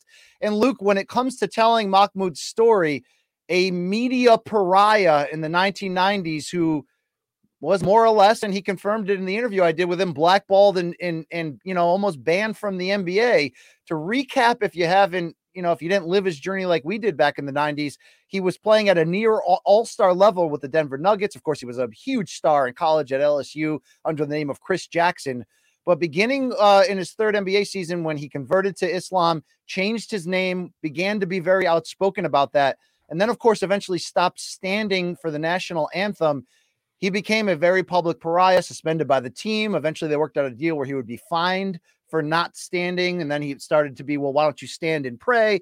It got messy there, Luke. A couple years later, he's out of the league for good. A couple years after that, the KKK burned down his house. So the the documentary is powerful. I got a chance to watch it in advance because of where we're at today. Think Colin Kaepernick. Think all of that, Luke. Think of the the the fact that it- it's becoming rightfully so more allowed for pro athletes to speak out on big issues and to be given a platform to to to speak where even just 20 years ago that was not the case. Well, morning com- uh, youtube.com slash morning combat, of course, for our bonus content. I had a great sit down with Mahmoud. You know me, I'm a 90s NBA junkie, but we talked about a lot of good stuff from mental health, religion, all the way across the board.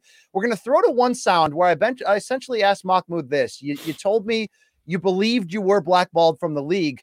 So what was it? Was it not standing for the national anthem? Was it the comment he made about 9 11 that essentially got a, a proposed comeback with the New York Knicks in 2001, you know, demolished? Was it being Muslim? What was it? Was it one thing or was it everything that led to his ultimate demise from the NBA? Let's hear what he had to say. I, th- I think I, I, thought it was a combination of things, but I think the the nail in the coffin was, and it wasn't even. I'm disrupting business when it's all said and done, and when when you deal with a African American athlete, athletes, entertainers, musicians, whether we like it or not, listen, youth oftentimes statistically are probably going to listen to us more than they listen to their parents and the school teacher. Yeah. Because of the influence. And so even back in the day during J. J. Edgar Hoover's period, is now declassified information. He had came out and said something down the lines of, we want to, I'm just paraphrasing, we want to promote the brain dead athlete, not like the Muhammad Ali's, right? This is what we want to push to the public because of the influence that they had. And so when you when you topple that on, on top of that with you have someone that is practicing their religion, like even with AC Green, AC Green was a Christian. Yeah. AC Green was like he wore Christianity on his sleeves. That's kind of shunned, shunned even, right? Because there's a country club environment, right, of other things, and they don't want. Yeah, n- nobody wants to hear about your celibacy. Was what we used to say, right? You know, it's like. But even if it's not hearing about it, it's just the fact that you're there, and we know that you're trying to be on the straight and narrow, and you make us feel uncomfortable because right, we're doing right. what we know we shouldn't be doing in, in a sense. And so, with all of that, and you say something about this country, right? And, and so many people, there's this intoxicated, I think here, there's this intoxicated, intoxicated nationalism and patriotism. Sure. everybody, even in Islam, says he created us in nations and tribes, not so that you'll despise one another, so that you'll know one another.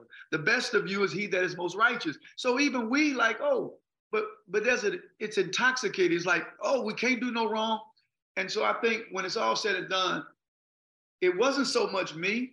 It was like kind of like what Noam Chomsky said, the threat of a good example or bad example, depending on you say, You know what? We have to make an example of him to send a message to others that if you do this, this is what's going to happen to you.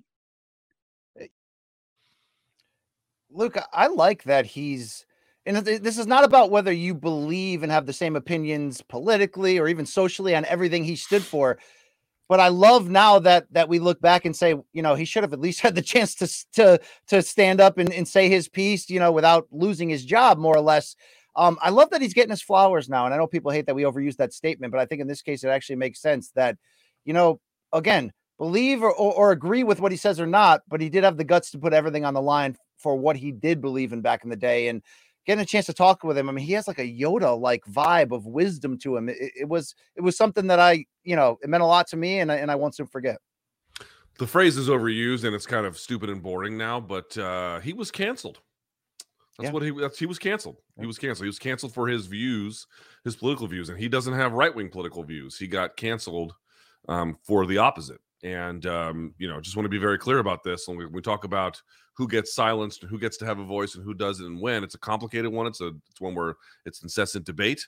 Um, but it, in that moment in time, he didn't get to have one, and he didn't get to have one because of his views and his religious identity. That's just a reality. The the larger NBA and sporting world and common society canceled him for it. So um, be very clear, foes of cancel culture, who exactly that means you're supporting and why that's important to be standing on principle. Yeah, absolutely. And I mean, even you know, you, everybody could check out the documentary "Stand" tonight that premieres on Showtime. Uh, even back then, I mean, th- there was file footage of you know, in the Muslim community, some people were divided and were against him for not standing for the national anthem, and for you know, Hakeem Olajuwon came out. A lot of people did, but you know, looking at what he went through, his his battle with Tourette syndrome, mental health, all of that, um, I have a lot of respect for for who he is, and and and and you know, it couldn't have been easy It couldn't have been easy, Luke. And and he risked it all. And, and in some cases, you know, he lost it all from the standpoint of the dream and the business and the money and all that. But I think in the long run, you know, he's at peace with with his life now. And and and this is a very moving documentary that I recommend to everybody. This but is, I mean, from a- I'm not, I don't want to compare him. I don't want to compare every situation to another one and overstate things. But in one little sliver of our conversation around Francis, this situation is instructive because, dude, he was canceled. He lost out on uh, many more millions of dollars he probably could have made, right? And uh, you know uh, everything else that was taken or taken away early. Well, we can say that certainly.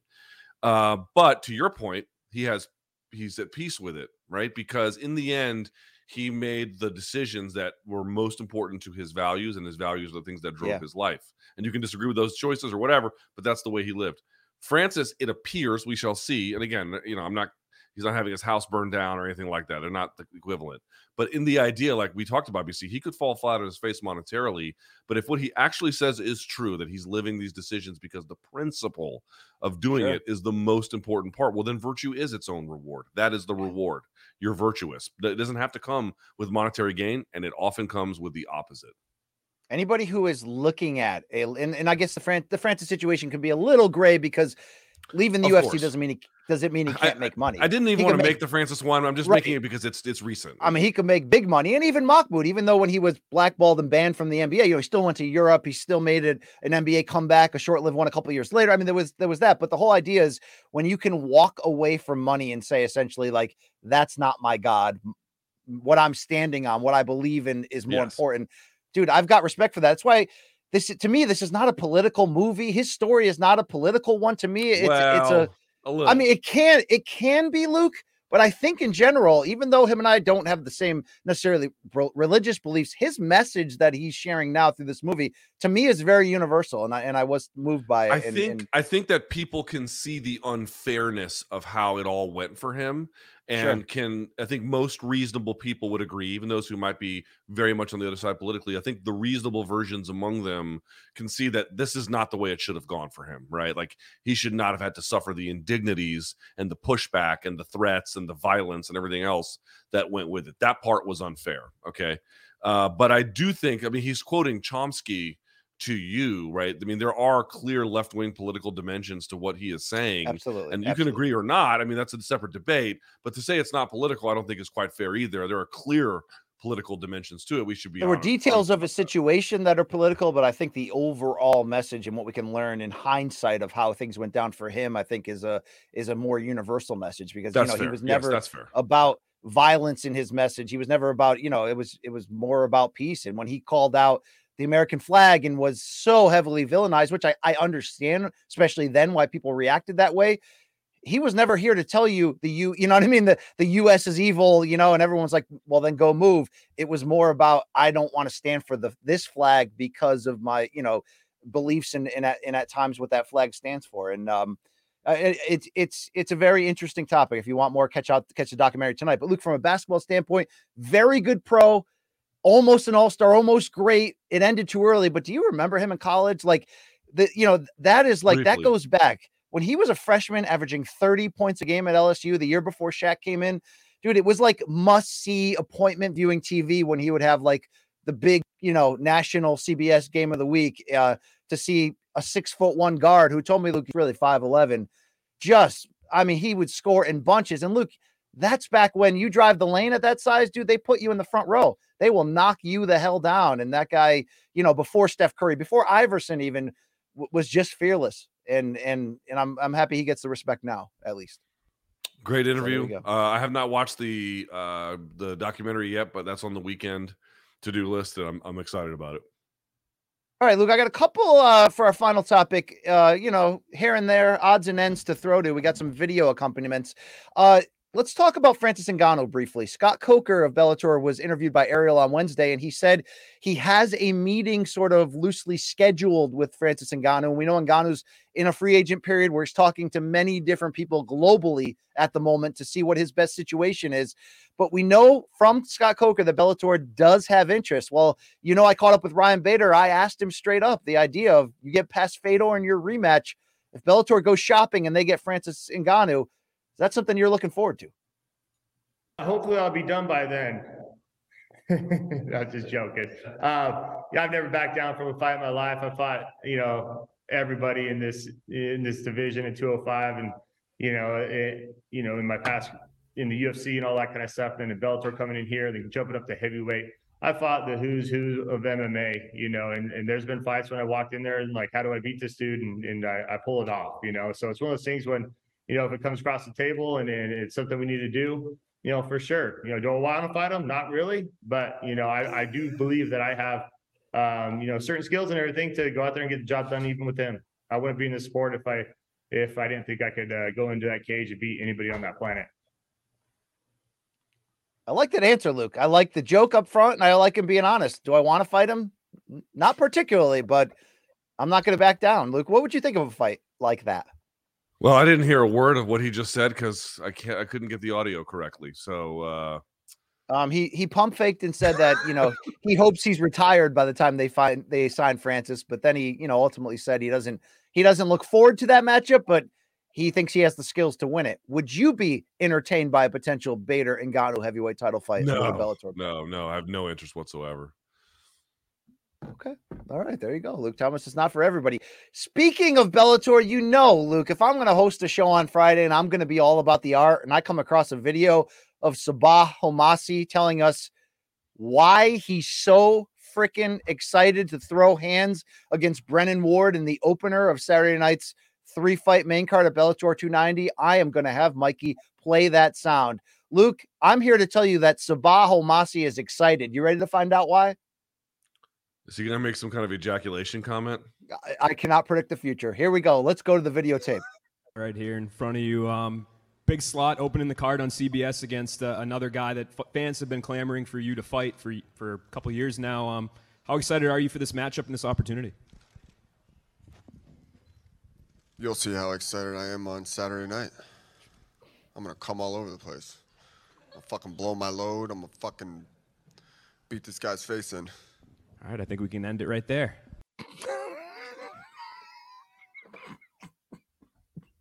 Dude, that was better right, than I, that time. I think I think we can end it right there, guys. That's uh that's a wrap. That was better. You remember when Aljo was like, I'm gonna come on top of his back and, and take it and choke him out? And we were like, dude, let's hold off on the former. The latter's fine with us. But you, uh, I spent like the first five years of my hardcore fandom being like, I hate the people who are like MMA is homoerotic, and now I'm like, dude, it's the most homoerotic sport on fucking earth. Please well, be serious. Yeah, somebody's going to get their rocks off Saturday, Luca. Let's hope for Homasi's sake it's him. All right. Also, Luke, I don't know if you saw this, but uh uh Bomani Jones has a show on HBO these days, and there was a teaser put out by the network of the interview that he has in the uh, hopper with Jake Paul. It got a little spicy. Let's check this out. Tommy Fury, where do you go from there? Like, what happens if you lose one of these fights? Um, I, I don't plan on losing. You know, I, I don't train to lose.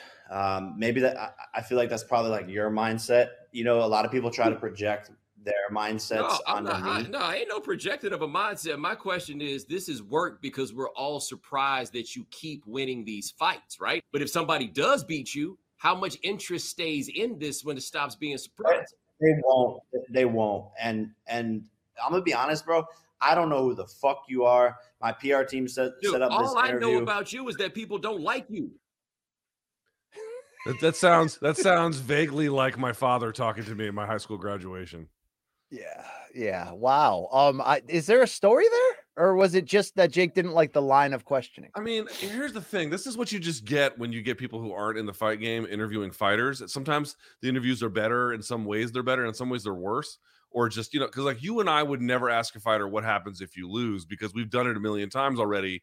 You just and you've seen it. You just know what you're going to get. The answer is I don't train to lose. They're just not going to give you an answer there. So we just kind of go the other way, right? You kind of have to work with them a little bit in terms of what their worldview allows for. It's a perfectly reasonable question for one of us, you know, or one of his advisors or something, but asking a fighter that. On the other hand, you know, like, is it eh, like the saying things like, well, that must be you projecting? It's like, maybe just like try to understand that not everyone thinks the way you think and to answer this in a more like professional way. Like, it's not.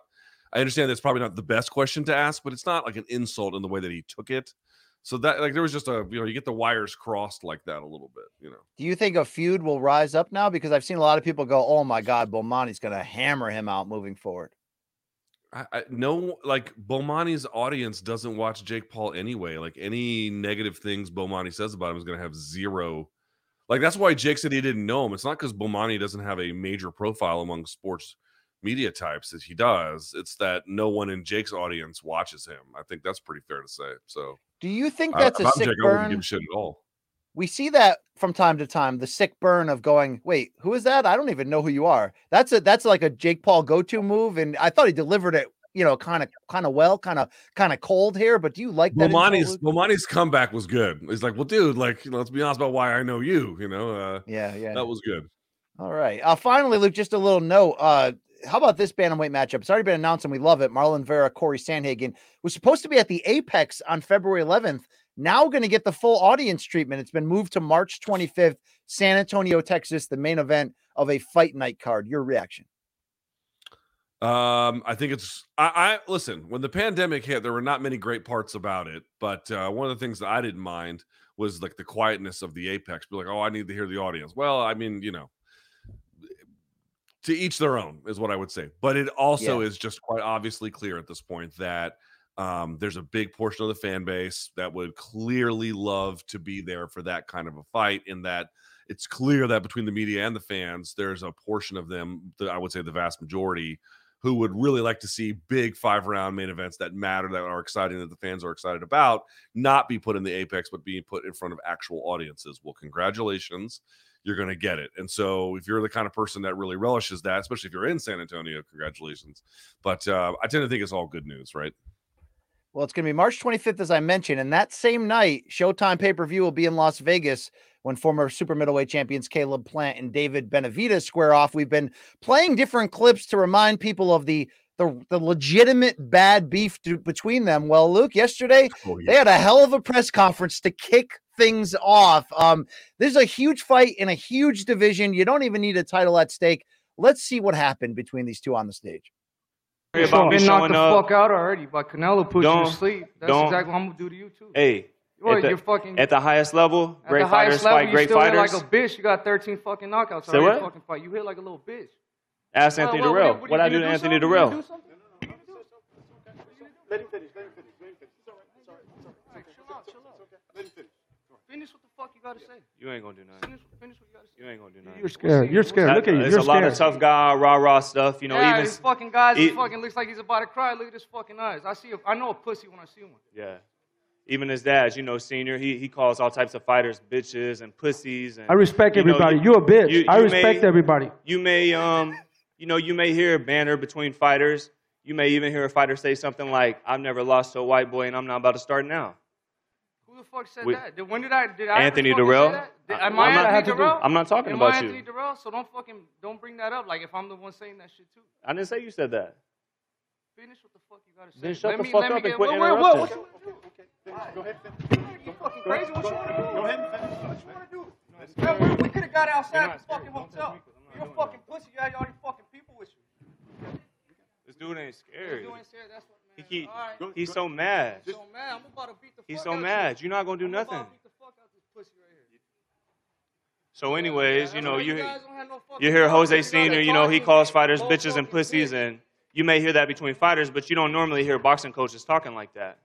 And the reason you don't really hear that is because a lot of boxing trainers, I think you should know, hurry up. They're they've been in, the fucking they've been in track. the You ring. go- gotta go run, brother. They've been in the You ring. go They run. fought before. Go before. exercise so you can but run. you've never They're gonna fought. close the fucking track. You've never made that walk. You never had to lace up a pair of gloves to feed You're your a family. bitch. You don't know what it's You're like. a bitch. So Sit it's down. easy for you to toss those words around because you've never had to do it. You're a bitch.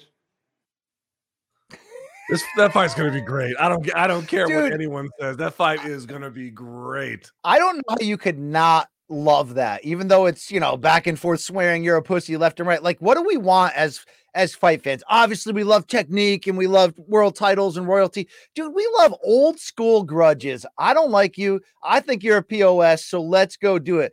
These two have hated each other for a long ass time, and now the stars are aligning. And just so you know, Luke, the two teams nearly came to blows when they got out of the cars outside of the event.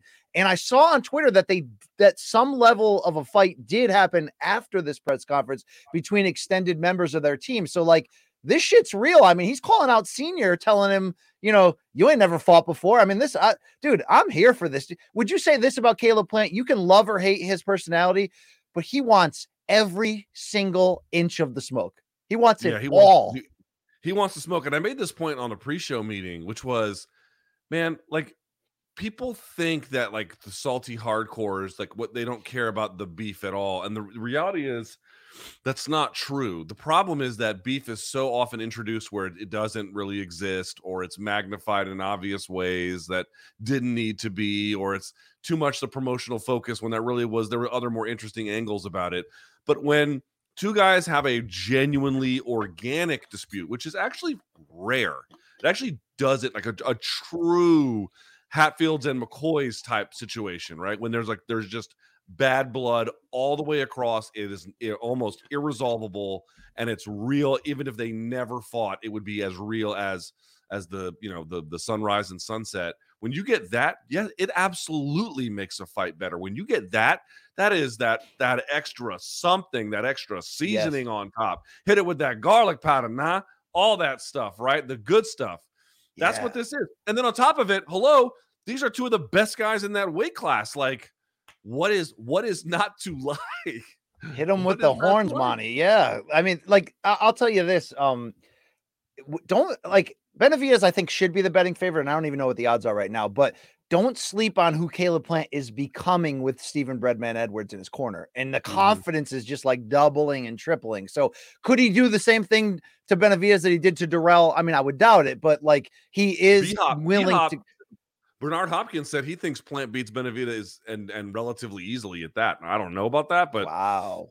B, wow. Hop doesn't doesn't rep him. He's not a Golden Boy fighter. You know, none of that stuff. None of those guys. Yeah. So we are um, going to be on the ground in Las Vegas for this fight, Luke. Hopefully, we'll get to host some of the fight week events like we get the chance to. This is the type of weigh in press conference stream that I love hosting when there's some energy in that building. You know what I'm saying, Luke? Let's do this shit, okay? This is what I'm talking about. Now, I got one more clip because after that near scuffle on stage, Caleb Plant did, and all, all the fighters did some uh, media scrums. Here's Caleb Plant talking about uh, Benavidez one more time. Say his best attribute that you have to worry about. Uh, probably the big ass titties he got. Play it again. Hold on. No, no, no. Play it again. Play it one more time. Play it one more time. Say his best attribute that you have to worry about. Uh, probably the big ass titties he got. Dude, he gave that deadpan. He was like, "Yep, that's exactly what I'll be looking for." Like, uh, so. uh, what's the what's the thing you have to worry about most? Probably them big ass titties. Uh, that's wow. me before my date at prom. You know, there like, it is. What are you What are you most worried is going to trip you up tonight? Probably some big ass titties. If I'm just being it, it, it, totally honest. Well, look, on that note, it's time to hear a word from one of our sponsors. Jewelry isn't a gift you give just once, it's a way to remind your loved one of a beautiful moment every time they see it. Blue Nile can help you find the gift that says how you feel and says it beautifully with expert guidance and a wide assortment of jewelry of the highest quality at the best price. Go to BlueNile.com and experience the convenience of shopping Blue Nile, the original online jeweler since 1999. That's BlueNile.com to find the perfect jewelry gift for any occasion. BlueNile.com.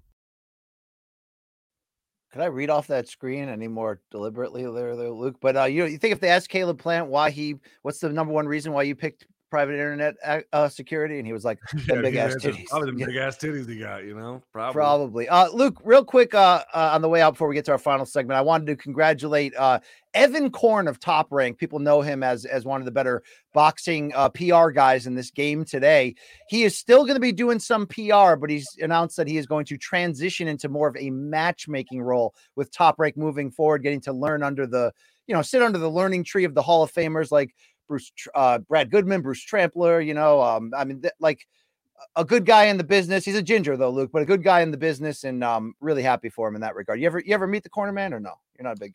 Uh, I may have met him at an event, but I don't, I don't, I don't have a professional relationship with him. No. All right. Top Rank also acquired uh, Gabe Rivas, who's one of the best translators and PR men in the game. He used to work with Golden Boy, so congrats on the, the new gigs for them. And Luke Edgar Berlanga, the unbeaten super middleweight, who Top Rank effectively divorced Did you see he's narrowing his search down to Golden Boy, Eddie Hearn and Matchroom Sport, and Al Haymon and the PBC? He's been courted by mm. all three, and he's going to make a choice. I know you're not huge on his long term potential, but imagine if he parachuted down into the land of PBC at 168.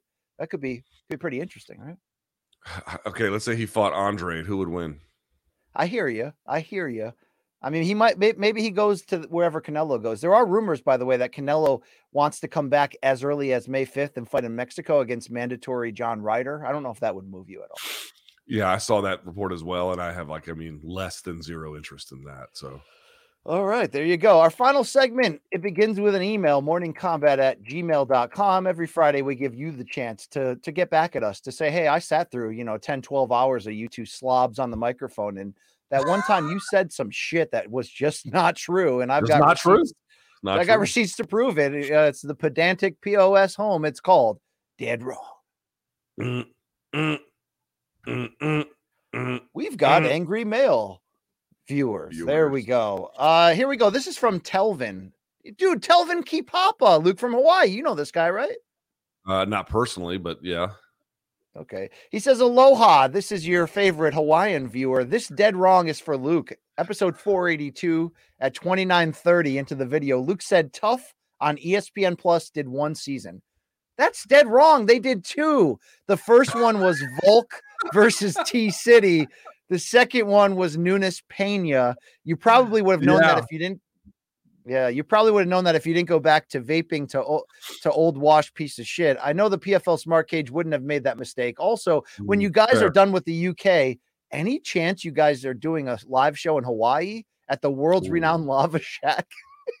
it would be a great show. Keep up the great work. And P.S. Dude, we seriously we need to do a live podcast from the Lava Shack. That has That to would be, be amazing. I mean, Luke, forget we don't need Dan Hardy there. We'll just get BJ. That'd be Governor Penn. That'd be fantastic. But uh Telvin also says, "Hey BC, thanks for the follow on IG." Luke, I follow fans if they if they enter the you know the the inner. Yeah, dude, you love giving cats to stray milk, and then six months later being like, dude, this guy is sending me nothing but dick pics. What do I say? That has never happened. and I'm always like, never- you don't start by not accepting those invites. That's what you do.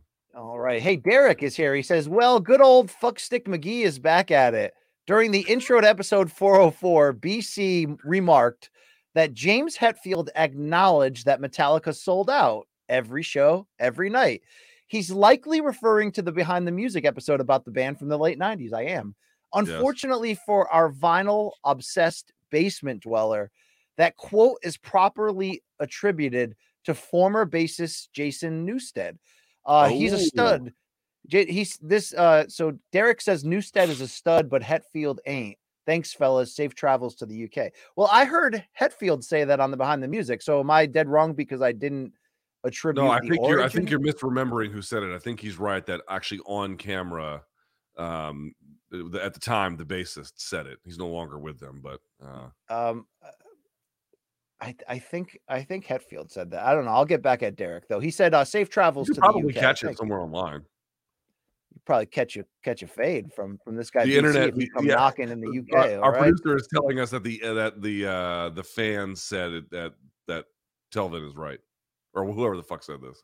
Derek from the UK. Yeah, not Derek Telvin yeah. Yeah. All right. Finally, we got TJ here. He says, This is TJ from Victoria in beautiful British Columbia. I have two dead wrongs for y'all. Both are attributed to my fellow Indian, Luke Thomas. Oh, At the no. At the one hour, 11 minute, and 46 second mark, when BCX asked Luke whether the mandatory military service was the reason for Doo Ho Choi's absence from the I UFC, said I didn't fucking know. Luke said, quote, that would have been four years, implying the mandatory military service oh. of Koreans is a minimum of four years. Luke, you're dead wrong. The mandatory military service for able bodied South Korean men is only a minimum of 18 to 21 months. Interesting. Did not know that. Okay. Hell. Uh, the second dead wrong is an oldie during the holiday mailbox episode. What the hell's the holiday Ma- mailbox? yeah, mail bag, mail bag, you bag of dicks. Uh, at three minutes and 46 seconds, Luke recommends the animated movie Klaus and says, I watched one of net on Netflix recently that won an Academy Award. Yes. We're, we're talking about Seabiscuit again. Uh, Luke, once again, you're dead wrong. Although surely nominated for Best Animated Feature, it did not win the prestigious award. That honor, yes, that's the correct spelling of the word H O N O U R, was given to Toy Story 4. I don't care. Uh, he says, Luke, TJ says, you may want to examine the contents of the hair gel that your DC barber applies when you get that $100 haircut. It seems to be depleting your brain count dramatically. Be that as it may, you seem to have reached your intellectual upper bound limit, and it's all downhill from here. Jokes aside, I wish you guys success. Have a fantastic trip to the UK. He is right. It was nominated for an Academy Award. It won a BAFTA, uh, I believe. BC, you know what BAFTA is? Uh, is that the film festival in Banff? Is that the Banff Film Film Film Film? The BAFTA is like the British Oscars. It's their version. Oh no, I didn't know that. I didn't know that. I Yeah, so it won. It looks like it won. It looks like it won a BAFTA, and then it got nominated for a bunch of other shit. So it did get nominated by for best animated feature, and it's very, very good. It's very good. Okay, so Luke, while you are currently through two weeks kicking my my arsehole in on the OK Bet competition, I think we need a dead wrong scoreboard because, dude, oh you Jesus! are. I had two bad weeks, motherfucker. You are seventy percent of the dead wrongs. I don't think so. I don't think so.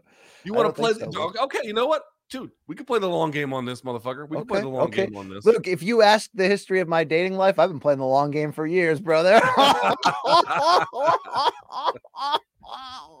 oh, usually alone though, unfortunately. All right, Yeah, that, that was morning combat at gmail.com if you want to reach out to Mikey and touch him. All right, there you go. Hey, Luke, what a show, right? What a freaking By the show. way, I'm going to say this on the air because otherwise I'm going to forget. I think we should do on Mondays a recap of how Friday's picks went. Right, put that Yeah, on. put- yeah. just a re- we can revisit it very quickly on on Friday's show. Here's how we did last Yeah. week. But I think I don't know how Mikey feels about this. Mikey, I think we should recap the results of the weekend on Monday's show. I think that uh, it would work a little bit better that way. Basically, you're how you saying if we don't show that we care about this segment, no one else will. That's what you're showing. That's what you're saying. No, it just seems like, hey, the weekend's over. How did it go? Right? How did it go? Yeah. All right. Well, thank you, Mikey Mormile of CBS Sports, for your fantastic production work. Shout out, of course, to Showtime Alcohol, all the labels that pay us. You can get 30 days free of Showtime by going to Showtime.com right now. Uh, don't miss, obviously, Saturday night, 9 p.m. Eastern on CBS. It's Bellator 290. You can catch the prelims 6 p.m. Eastern on YouTube and Pluto TV. Excuse me for that belch. Uh, Luke, you and I are going to be all over CBS Sports HQ for the next two days, setting that stage there for Bellator. Um, reminder: Luke will be post fight Saturday night, morning. Uh, YouTube.com slash Morning Combat. It's a Bellator 290 instant reaction and analysis. Hey, Luke, can we just put to bed? I know I've complained about this before, but I still get people the rare times I do in IA of saying, "I can't believe you didn't say no spoiler, you know, spoiler alert at the beginning." I mean, are you freaking kidding me? They're Yeah, like, you don't understand. If you if you haven't seen the fight and you're actively on YouTube clicking on a video that says instant reaction and you're saying to yourself, "Well, I'll just enjoy the intro until they tell me spoiler alert and then I'll drop off." Why don't you just drop off in general? All right. Yeah. Just eat a buck, eat a bucket of scorpions. I don't care. I'm not going to. I just know. All right. Uh, that's all we got. Take great care of yourselves, guys. We will be back Monday. Uh, that'll be a regular episode, but we're leaving on a jet plane. Don't know when I'll be back again, but London is calling February 8th, next Wednesday, guys. I, like we talked about, about 20 ish tickets remaining. And if you're going to sit, you're going to sit in the way back, but it's a uh, a fine place they got there. Look, do you know that uh, King's Place, where we're having this venue, is also the home of the Guardian offices? I didn't. I didn't. Do you read the Guardian often? No. Yeah. Do Does- you, re- does do you the- read often? Is actually a better No, question. no, does the Warlock work there? I know he works for like every British outlet. Who? The Warlock, Gareth. No, I don't think. I think he works at like the Independent, or I don't think he All works at Gu- Gu- Guardian. Is largely like a left wing. Would you be shocked if we went to the live show and Gareth was just a donk in the crowd? Uh, would I be surprised? Only if he's clothed. All right. Only I, he's I've been trying to get him for room service diaries for a while. I'd love to hear some stories, but you're like, I don't know if that, you know, we may get canceled. We may, you know, you're like, we may get canceled. It's not even that. I'm just kind of want to reserve the couch for, uh, you know, we give it to Chuck or whatever. But like, I don't want to get in the habit of interviewing media guys. Like, I don't. All I don't there you about go. There you go. You can get your Pod Live tickets right now by hitting that QR code down there. Uh, there's a few left, but it's going to be 90 minutes of glory. Outlaw Dan Hardy, BCLT, We got Jake von Amsterdam. You can see Tristan's sleeve. I mean, would it be inappropriate if I told Tristan he has to wear a tank top as security so that people can see the uh, rabbit Yeah, animal I think I think you telling another man he has to wear a tank top to work is going to cause some problems. Mhm. All right. All right. Big fan of that guy, just the same. Big fan of all of you. Enjoy the fights this weekend. It should be a wild time, and it's only going to get better next week with 284 with MK in the UK.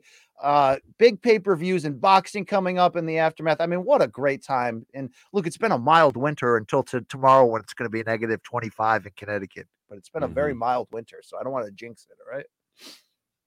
Apparently, you don't suffer from seasonal depression. It's more of like a lifetime depression. But uh, We, we we can close this show. We should we could have closed it easily a minute or two ago. We're just All right, let's close that door for uh for everybody. Thank you.